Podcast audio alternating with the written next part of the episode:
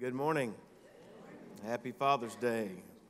It is good to be in the house of the Lord this morning, and it is good to be with you, God's people, and we are glad that you have come to join us for worship this morning. Uh, I hope if you have the opportunity, and if it's still something that you're able to do, that you will spend time celebrating and rejoicing with uh, your dads, if you have that ability still, and that you will continue to show your appreciation to them. Um, I also hope time that you'll take today to be able to celebrate and worship your Heavenly Father, uh, the one who gives us ultimate life and gives us life eternal through what He has done through Jesus Christ our Lord. In fact, that is the reason why we come into this place is to celebrate the good news, the good news of the gospel of Jesus Christ. And one of the ways in which we do that and celebrate and we worship the Lord is by opening His Word and studying it together. So if you brought your Bibles with you, and I certainly hope that you have, would you please take them and turn with me once again to the book of Genesis and to chapter 40. Genesis chapter 40. As we continue our study through Genesis, we're going to pick up where we left off last week. And last week, you'll remember that we left Joseph, the beloved son of Jacob and the grandson of Isaac and the great grandson of Abraham. Well, we we left him in an Egyptian prison. Now, as chapter 39, as we studied it last week, makes clear, Joseph was not in prison because he had done anything wrong. But actually, he was in prison because he'd been falsely accused by the wife of a man named Potiphar. Potiphar, you'll remember, was an important man in Egypt. As a matter of fact, Moses describes him back in chapter 39 as being the captain of the guard. He had bought Joseph as a slave from a group of Ishmaelites who had bought Joseph as a slave from his own brothers. And the reason that his brothers had sold Joseph into slavery, well, they would have killed him had it not been for the eldest brother, Reuben, who had discouraged them from doing so. But they were actually sold into slavery because of the suggestion of another brother named Judah who suggested that they sell him. The reason that they did was because they were jealous of Joseph. They, they jealously hated him. And so that's how he ended up in Egypt.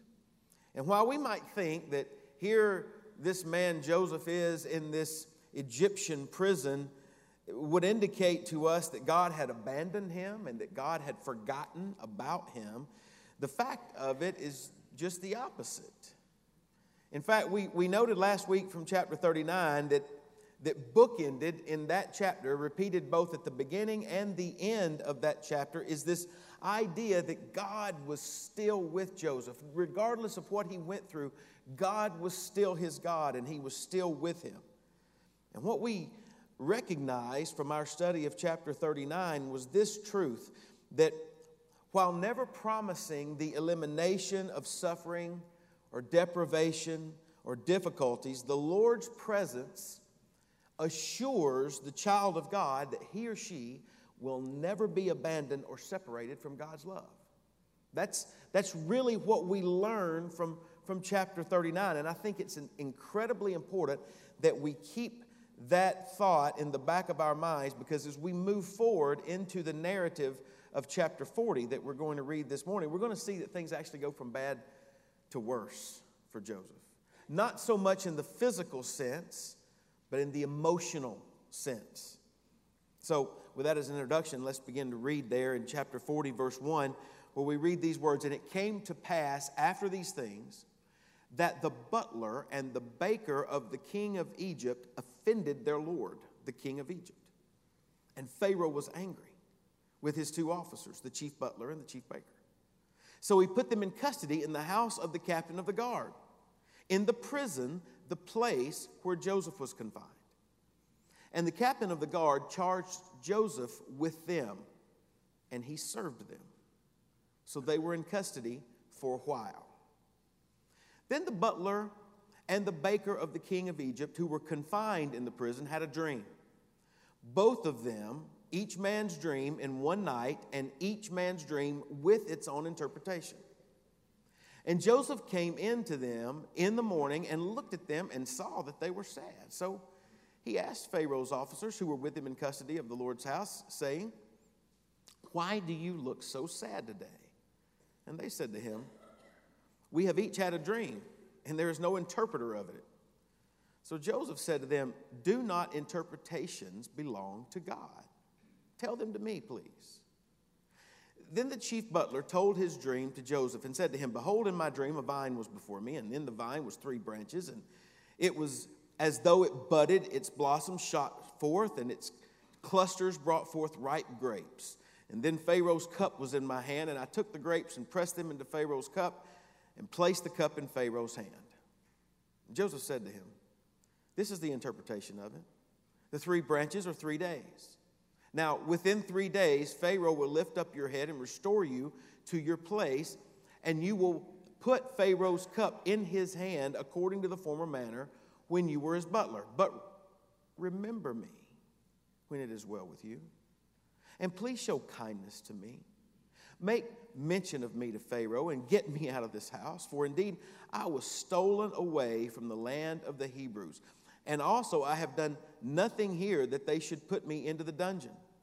When the chief baker saw that the interpretation was good, he said to Joseph, I also was in my dream, and they were there three white baskets on my head. And in the uppermost basket were all kinds of baked goods for Pharaoh, and the bird, birds ate them out of the basket on my head. So Joseph answered and said, This is the interpretation of it. The three baskets are three days. And within three days, Pharaoh will lift off your head from you and hang you on a tree, and the birds will eat your flesh from you. Now, it came to pass on the third day, which was Pharaoh's birthday, that he made a feast for all his servants, and he lifted up the head of the chief butler and of the chief baker among his servants, and he restored the chief butler to his butlership again, and he placed the cup in Pharaoh's hand.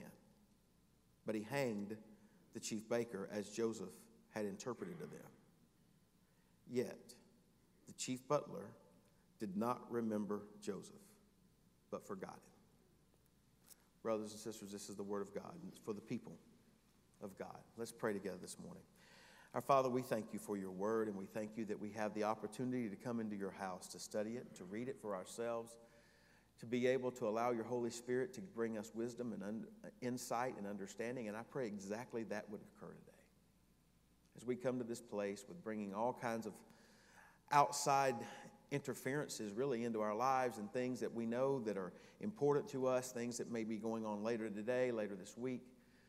We bring things that have happened over the past week into this place. Lord, I pray that you would give us the ability for just a few moments this morning to to shut out all the distractions and be able to focus on your word and hear from you, the God of heaven, as you speak. I pray this in Christ's holy name. Amen. Genesis 40 is another one of those chapters in the Bible that, quite frankly, folks sometimes they just really don't know what to do with it. They really don't know how to make this chapter bring it into application. There, there's not a lot of moral applications, quite frankly, that can be made from what we read about Joseph in this, in this chapter. We read that he serves, he serves other prisoners, uh, he interprets their dreams for them. Uh, he asks one of them for help after that person is restored to his position in society. And then we see that Joseph is forgotten about. And at the end of this chapter, what we see is that Joseph is largely in the very same place that he was when the chapter began. He's still languishing in an Egyptian prison. And because that's the case, it's sort of challenging to make Joseph's example one that we would put forward for someone else to follow. I mean, there's really not a lot there that you can sort of encourage someone else to be like Joseph in this passage. But as I pointed out previously from other passages, I believe that's the wrong approach to take when, when trying to interpret the scriptures to begin with, particularly Old Testament narrative. Um, in fact, my conviction is that Moses wrote what he did here in chapter 40 not so much to point us to Joseph, but rather to point us to God and to reveal truths about God to us that actually transcend the situation that Joseph finds himself in and actually apply across the board to all of us as well. But to see that, we have to work our way through the text and see exactly what Moses actually relates to us. So I provided for you an outline this morning that just going to provide you three simple little words, hooks that let us hang our thoughts on as we work through this passage. And the very first word that I've given you that I hope to be able to bring out from this text this morning is the word humility. Humility. I use that word humility as a descriptive word for Joseph because of what we read at the end of chapter 39. At the end of 39, remember what, what the Lord told us back there, or what Moses told us in, in verse 21 about the Lord. He says, But the Lord was with Joseph and showed him mercy, and he gave him favor. And then down in verse 23, we read, The Lord was with him, and whatever Joseph did, the Lord made it to prosper.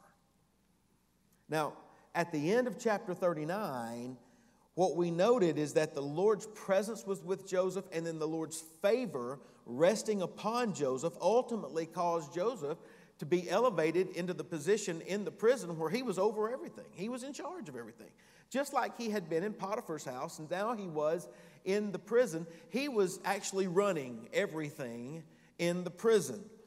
But then, as chapter 40 starts, on one particular day, Joseph's enjoying, I guess, if you could call it that, the, the, the ability to, in, to run everything in the prison. But then, according to chapter 40, verse 1, two new prisoners just showed up out of the blue one day. And these weren't just any regular old run of the mill prisoners, these were two very high profile prisoners who came into the prison where Joseph was. This was Pharaoh's chief butler or cupbearer, as many of your outlines will, will or many of your versions will, will make sure you know. The cupbearer and the butler are the same person. And then also we have the chief baker. Now, these two prisoners were high profile because they were of great importance to Pharaoh. And really, they were of great importance to all of Egypt. And here's why Kent Hughes notes that they held the life of Pharaoh in their hands because they were charged with the purity of his food and his drink. They were there, the, the, the, the taste tester, the cupbearer, would have been there to ensure that nothing was poisoning Pharaoh. He would, he would sip it first and make sure that if he didn't die, then it was okay for Pharaoh to drink. And the baker himself would have been in charge of the food because many who would have tried to have killed the Pharaoh would have worked through his food or through his drink to accomplish that action. So they were charged with the purity and the quality of his food and his drink. But Egyptian cupbearers, they, they not only were that, the baker not only was, was just someone who was in charge of the food and the drink, but as Bruce Waltke points out, these guys were more than just simply taste testers and, and, and of the like, because officials like these were often wealthy individuals. They were often very influential. And more often than not, they were brought into the inner circle of Pharaoh and they were his confidants. And they wielded great political power and influence.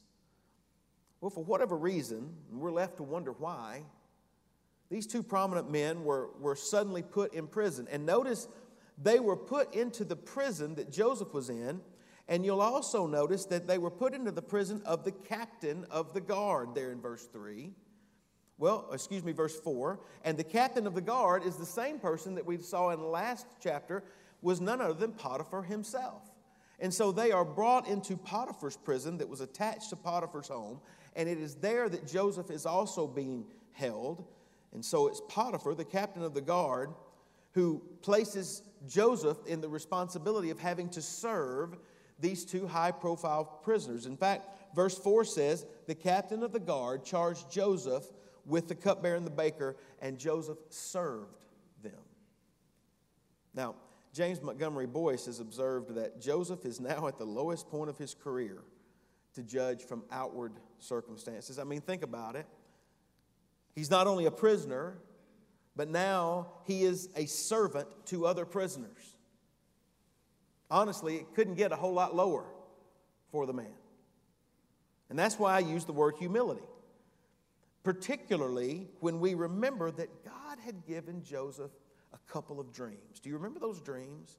As we studied from back in chapter 37, in the first dream, the Lord gave a dream to Joseph, and Joseph was out in the field with his brothers, and they were binding wheat into sheaves. And then the dream said that all of the sheaves of his brothers, the 11 sheaves, rose up, and then they bowed down to the one sheave in the middle, and that was Joseph. That was the first dream that God gave to him. And then there was a second dream that moved from the field to the heavens. And there, there, 11 stars all bowed down to Joseph, along with the sun and the moon. And that represented not only his brothers, but his father and his mother, who all bowed down to him. But here in chapter 40, Joseph's a prisoner charged with serving other prisoners. It certainly does not look like those dreams would ever come true, does it?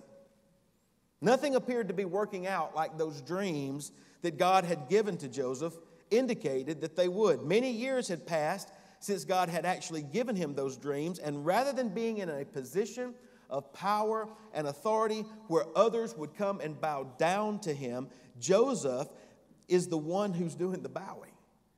Joseph's the one who's doing the scraping. Joseph's the one who's doing the serving in, of all places, a prison.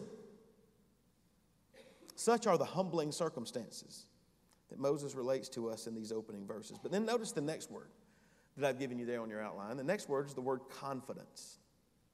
Confidence. As far removed as Joseph's circumstances seem to be from the dreams that God had given him, Joseph remains confident and as confident as ever that God would actually bring those dreams to pass. And I want you to notice how we know that. Notice what happens back in verses 5 through 8. These two high profile prisoners that Joseph served each had a dream, each one of them on the same night. And those dreams had both men concerned.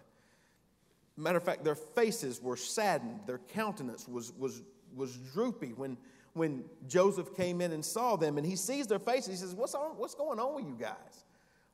Obviously, he had gotten to know them well enough in the time that he had served them to be able to sense with them that something was bothering them. And he says, you, you guys look terrible. What in the world has happened to you? And they said, Well, both of us have had a dream.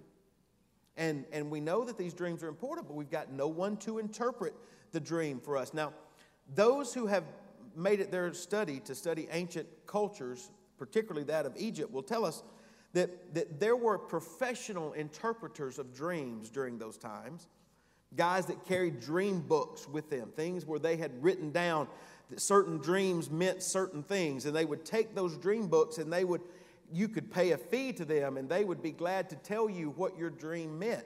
Guess where those professional interpreters, though, did not go to interpret dreams? You got it, prison. They didn't go there. Consequently, these two high profile prisoners, they were anxious, they were saddened because they knew that their dreams meant something important, but they didn't know what. But I want you to compare their saddened and anxious hearts to Joseph's confidence. Joseph responds to them in verse 8. He says, Do not interpretations belong to God? Please, tell me your dreams. Now, Kent Hughes, he points out in his commentary that we can read into Joseph's response to his fellow prisoners an implicit declaration of belief that his own dreams would come true. His point is this if Joseph had given up on his own dreams, if he had decided that what God had told him was not going to happen, he would have had no impetus to go to these guys and say, Hey, tell me your dreams and I'll interpret them for you. But Joseph plainly volunteered and he asked for the opportunity to provide those dreams with meaning. And though many years had passed since chapter 37, as many as, as a dozen years had, had occurred, many tumultuous years. He didn't even know if his family was still alive. Joseph didn't know if he would ever walk out of that prison again. Joseph had spent his time speaking Egyptian and not Hebrew.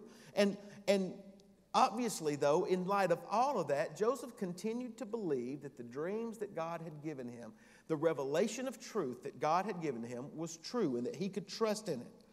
And he was supremely confident that every member of his family would ultimately bow down to him, from Reuben all the way down to Benjamin. And as Hughes goes on to state, Joseph lived out this dynamic certitude regarding his dreams in the heart of Egypt's pyramids. So, even in the midst of prison, even while he is at his lowest point, Joseph is still confident in what God had said would come about. And we see that in his willingness to interpret the dreams of the cupbearer and the baker. But then we also see it displayed for us again, specifically when he tells the chief cupbearer or the, the, the butler that uh, after he's interpreted his, his dreams, he tells him to remember him. In other words, he is fully confident that the cupbearer will be restored to his position. So confident is he that in verse 14 he says, Look, remember me when it is well with you, and please show kindness to me and make mention of me to Pharaoh and get me out of this house. Now, if, if the chief cupbearer had any doubts with regard to his being set free from prison, Joseph had no doubts about it.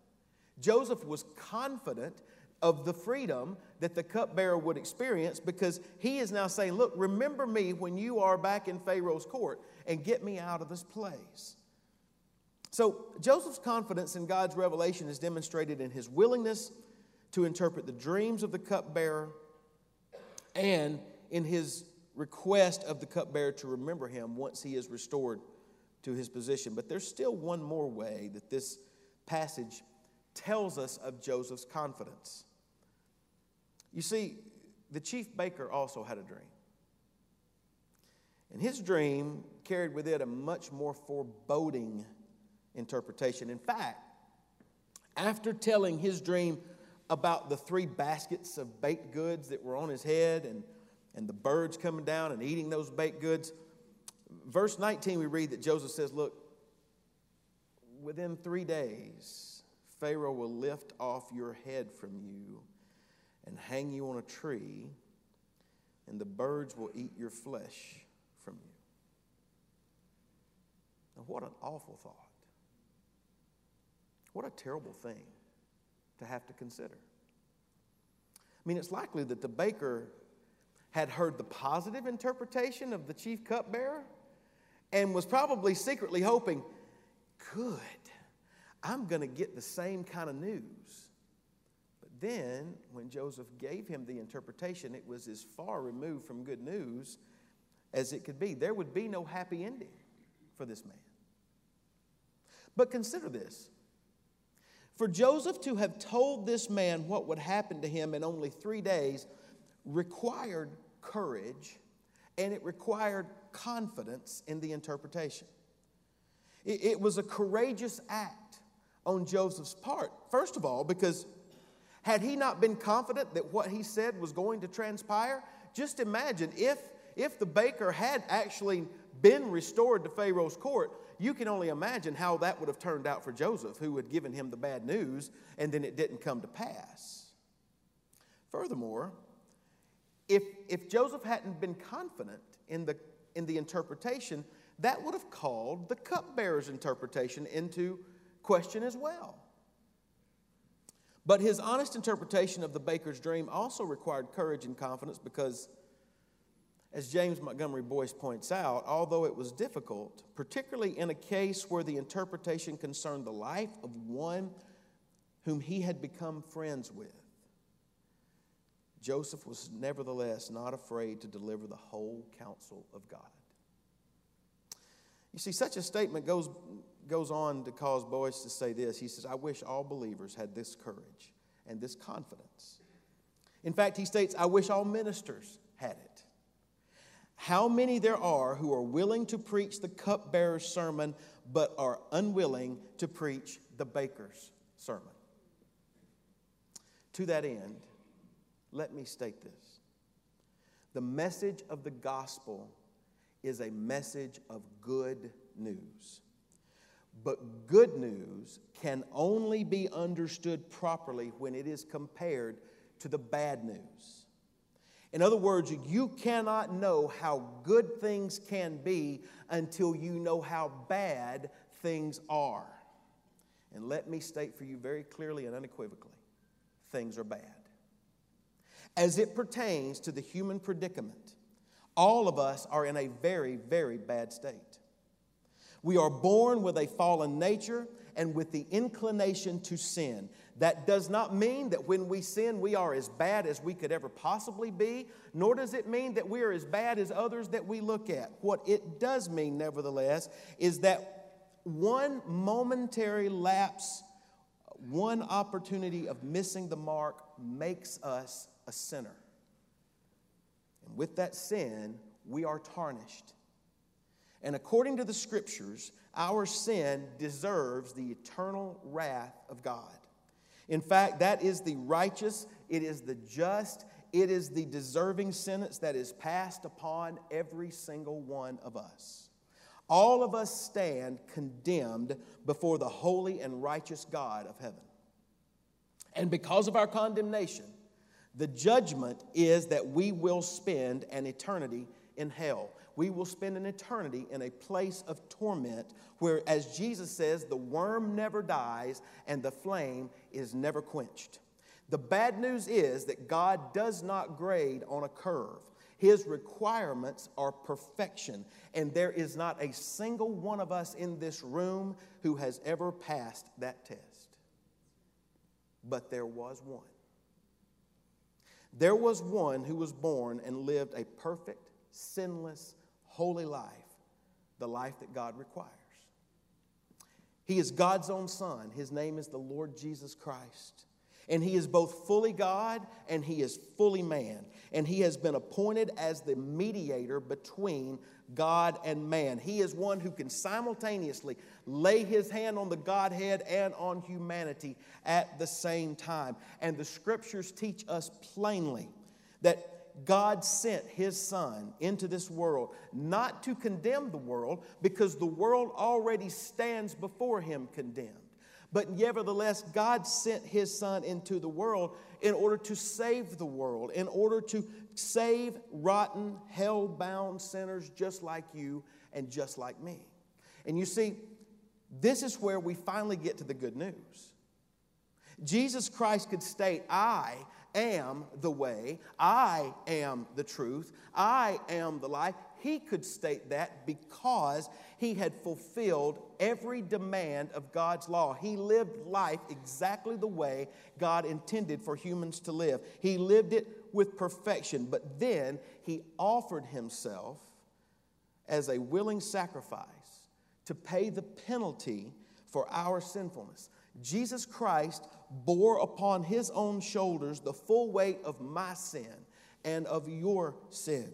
And he who never did one single thing wrong absorbed the full weight of God's wrath poured out in its full strength upon his body on the cross of Calvary. And there he became sin who had never known sin, so that you and I might become the righteousness of God in him.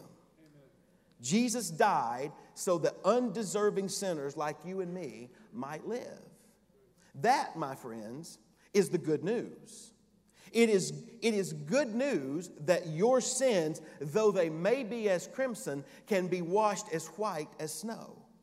You may have sunk to the lowest possible place that you can imagine in life, but God has provided for you a way to be saved through Jesus Christ. No one comes to the Father except through him. And I have been called to preach the good news. It is my passion to tell others that Jesus alone can save them. And I want you to know this morning, He will save you. He will save you if you will humble yourself before Him, if you will confess your sin and trust in Him to save you. That is the good news. But, friend, do not ignore the bad news. Do not ignore that apart from the salvation offered to you only through the atoning work of Jesus, you will die and you will spend an eternity in hell. If you choose to meet God based upon your own merits, you will do so, and you will stand before Him condemned by your sins. You have no hope other than the hope that comes through Jesus. And if you die and you are unprepared and you are not united to Him by faith in Jesus, you will perish. Those are not my words, those are the words of Holy Scripture. And it is also my responsibility to preach the message not only of the cupbearer, but also of the baker. There is nothing enjoyable about the thought of hell. There is nothing enjoyable about confronting people with the ramifications of their sin. But I submit to you, there is nothing that I could do that would be more loving to you than to warn you of the consequences and beg you to turn from your sin and to turn to Christ, who, is, who is your only hope. And I want you to know my courage and my confidence to do so lies in the same place that Joseph lies. It's in the fact of what he has revealed, what God has revealed his truth to be. And unlike Joseph, whose truth was revealed to him in dreams, we have Holy Scripture. We have 66 books that have been given to us, every page of which testifies to the Son of Christ, Son of God, who has come to give his life for us. And so that is the reason why I stand before you with confidence and with courage to declare to you not simply the good news, but also the bad news. And here's what I want you to know. According to verse chapter 40, verses 20 and 22, everything came about exactly the way Joseph had said it would. It came to pass on the third day, which was Pharaoh's birthday, that he made a feast for all his servants. He lifted up the head of the chief butler and of the chief baker among his servants. And then he restored the chief butler to his butlership again, and he placed the cup in Pharaoh's hand, but he hanged the chief baker as Joseph had interpreted to them. What God has revealed will surely come to pass. So, this passage has revealed the humbling situation that Joseph found himself in while he was in prison. And it has also alerted us to the confidence that God's servant Joseph had in continuing to believe what God had said would be true and that it would come to pass. But then notice the last verse, the last verse, verse 23 Yet the chief butler did not remember Joseph, but forgot him. The last word on your outline this morning is this word it's disappointment. Disappointment. Back in verse 14, Joseph asked for his friend to remember him. In verse 23, Joseph was forgotten. Bruce Waltke notes this he says, This was not a mental lapse, it was a moral lapse. The cupbearer self centeredly did not bother to remember Joseph. And I can only imagine what that must have been like for Joseph. He's released from, the, the cupbearer's released from prison. Joseph's beginning to think what it's going to be like to finally feel the sun bearing down on his shoulders again. What it's going to be like to finally breathe in that Egyptian air as opposed to that dank, dark, moldy air that he had been breathing in for so long.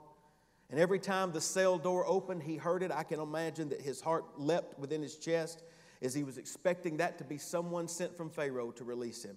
But the first day turned into the second, and then the third, and then the fourth, and then a week, and then two weeks, and then a month, and then two months, and then six months, and then a year. And then, as the next chapter tells us, two full years, Joseph was forgotten. Or was he? Certainly, Joseph was forgotten by Pharaoh's chief butler and cupbearer, but and certainly Joseph had to be disappointed by the fact that his friend had willfully allowed him to continue in that prison. But Joseph was never forgotten by God. In fact, as tough as this is, I believe God allowed Joseph to remain in that prison until just the right time came along for him to fulfill the role that God had planned for him all along.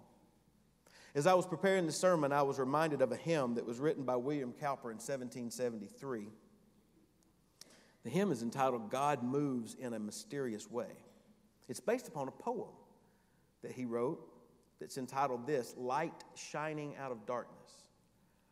It begins this way God moves in a mysterious way, his wonders to perform. He plants his footsteps in the sea and he rides upon the storm.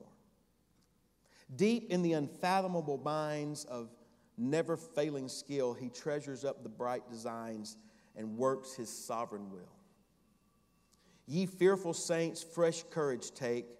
The clouds ye so much dread are big with mercy and shall break in blessings on your head. Judge not the Lord by feeble sense, but trust him for his grace. Behind a frowning providence, he hides a smiling face. His purposes will ripen fast, unfolding every hour. The bud may have a bitter taste, but sweet will be the flower. Blind unbelief is sure to err and scan his work in vain. God is his own interpreter, and he will make it plain. Joseph may have been forgotten by the cupbearer, but he was never, ever, ever forgotten by God. In fact, as we will see in the next chapter, God had everything in control all along. And it is that realization that brings me to my sermon in a sentence this morning, which is this. Although we may be disappointed by human hopes, even forgotten by man, we know that God will never forget his children and will work through the circumstantial details of our lives to bring about his desired purposes. There are no doubt in my mind some of you in this room this morning who need to hear that today. Some of you may be going through what is absolutely critical and desperate times for you. And you have probably even had the question come through your mind Has God forgotten me? Perhaps you feel abandoned. Maybe you feel forgotten by your friends or your family. Maybe you're disappointed by your circumstances. Remember this God never calls you to a place where He wants your confidence to be in your circumstances. God always puts you in places where He wants your confidence to be reassured, to be in Him. As we noted last week, so again we remind ourselves this week regardless of your circumstances, God will never leave you and He will never forsake you. In fact, as Cowper put it, behind every frowning providence hides the smiling face of God. And what that means is that just like Joseph, you can depend on what God has revealed to you in His Word. Your confidence needs to rest fully in what Jesus Christ, through His Holy Spirit, has revealed in this Word, the Bible. And you can have confidence in the middle of your struggle that He will bring His will to pass. And what God wills for your life is always what is best for you, even though that thought may seem as foreign to you as a dungeon in the middle of the pyramids of Egypt appeared to Joseph. You may feel forgotten, but you are never forgotten by God. One last word as I close today. And I go back to the interpretation that Joseph gave to Pharaoh's chief baker. In many ways, as tough as that message had to have been for Joseph to deliver it, it was a message that was filled with mercy and grace because the baker, if you consider it, was given three days. He was given three days to make things right with Joseph's God. In fact, if God was the one who gave the dream, then that same sovereign God was the one whom the baker would ultimately have to stand before and give an account to. And here's what we must realize none of us in this room are promised three days. It's true that many of us in this room will very, very likely live many, many, many more years. But it is equally true that we aren't promised three more hours. What we are promised is that it is appointed under man once to die, and after this comes judgment. We may wonder if the chief baker spent his three days preparing for his judgment, if he humbled himself before God and begged for mercy and for grace. We aren't told, but we are warned. And his plight forces me to ask you this question Are you prepared to die? Are you prepared to meet the one and true living God with whom you and I and everyone else will eventually have an appointment. I want you to know that if you are not prepared to die, then, friend, you are not prepared to live. But you can be. Today is the day of salvation, according to the scriptures. Today is the day that you can humble yourself before God. Today is the day that you can place your trust in Jesus Christ and in Him alone because He is your only hope. And He promises that all who will bow before Him in that humility and trust in Him, He will in no wise cast out and He will save them to the uttermost. And I want you to know this morning that a greater decision could never be made by you or by anyone else. And I state that to you tonight, today with a supreme confidence and courage that comes from this word. Because, brothers and sisters, this is the word of God, and it is for the people of God. Let's pray together this morning. Father, we thank you for your goodness and for your mercy. And I thank you for your word that continues to call us to repentance and to faith in Jesus Christ. That is our only hope. He, is, he alone is the only one in whom we can trust. And I pray that you would allow your Holy Spirit to continue to bring that conviction upon us, and that it would also bring confidence to us, that it would bring comfort to us in the midst of our struggles, that we know that a God who saves us through, his, through the death of his Son and the resurrection of Christ is not a God that will abandon us, who will always be there for us, even in the midst of our struggles. And that you will take those situations and circumstances in which we find ourselves and you will use them for our good and for your glory. I pray that you would do that this morning, that you would comfort the saints and you would convict those who are sinners and who have refused to bow before you this day. I pray this in the name of Christ and for his sake.